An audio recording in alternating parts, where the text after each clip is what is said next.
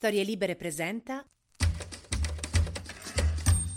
20 ottobre 2022, io sono Alessandro Luna e queste sono le notizie del giorno.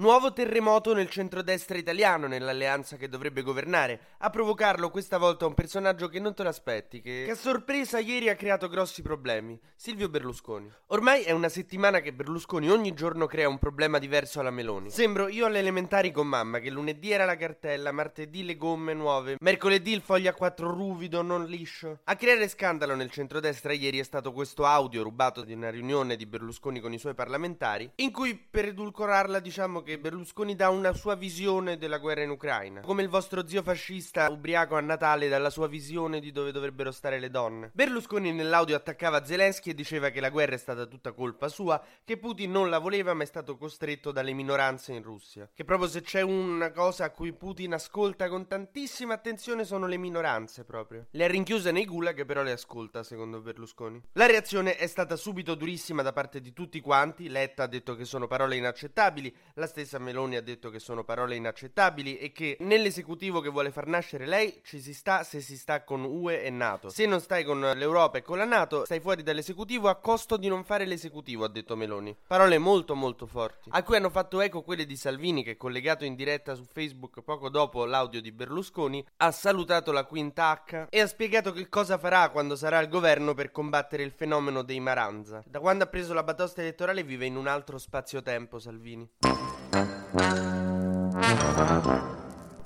Durissima la reazione anche di Giuseppe Conte, leader del Movimento 5 Stelle, che per mesi ha seguito un po' la propaganda che era più vicina a Mosca, solo che ieri ha scoperto che al governo ci sono quelli filoputiniani e ha detto fermi tutti, serve uno che fa l'antiputiniano. Ci sto io, lo faccio io, non c'è problema. Lui fa tutto e lui è come la carta di 1 più 4 cambia colore, può fare tutto. È davvero un leader che può passare da fare ruoli drammatici a ruoli comici con una facilità incredibile. Giuseppe Conte è il gasman della politica.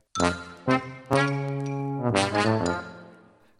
Il grande mistero di ieri è stato capire chi ha fatto passare quest'audio, chi l'ha passato alla press, e cercare di intuire che poteva avere una ragione o un interesse nel far uscire questo audio in cui Berlusconi attacca Zelensky. All'inizio si pensava potessero essere quelli vicini a Tajani, che in questi giorni era uscito che dovrebbe essere il prossimo ministro degli esteri. Solo che questi audio rendono veramente molto difficile per Tajani arrivare a ricoprire quel ruolo, perché tutti quanti stanno dicendo un partito che ha questo leader che dice queste cose non può esprimere il ministro degli esteri. Adesso invece pare che potrebbero essere stati dei parlamentari non ricandidati. Insomma, chiuderei questa vicenda con un parallelismo. C'era un'antica tortura romana che usavano per prigionieri che avevano commesso crimini particolarmente gravi in cui prendevano un prigioniero, lo mettevano in un sacco con, mi pare, un serpente, una gallina e un cane e lanciavano questo sacco chiuso con l'uomo, la gallina, il cane e il serpente nel Tevere. Tutti quanti, insomma, iniziavano a graffiarsi presi dalla confusione e l'uomo moriva tra atroci sofferenze, graffiato, dilaniato, scalciato dagli animali nel sacco. Ecco, il clima dentro Forza Italia è occhio e croce è lo stesso che ci poteva essere dentro uno di questi sacchi nell'antica Roma.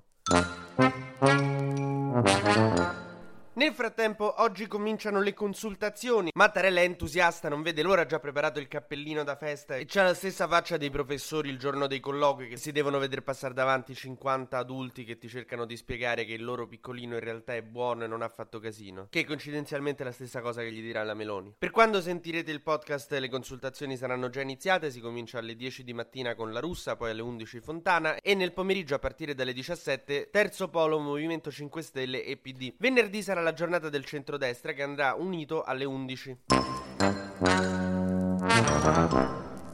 Chiudiamo con un'indiscrezione che sembra che Giorgia Meloni voglia chiudere il Ministero delle Pari Opportunità, il ministero che dovrebbe essere dedicato a rendere le opportunità uguali per uomini e donne. E tutti dicono: Ah, ecco la destra cattiva, ma io credo semplicemente che sia una reazione perché guarda dove le pari opportunità l'hanno portata a lei, sull'orlo della crisi di nervi. Ti credo che vuole chiudere il ministero. TG Luna torna domani mattina, sempre tra le 12 e le 13, su storielibere.fm.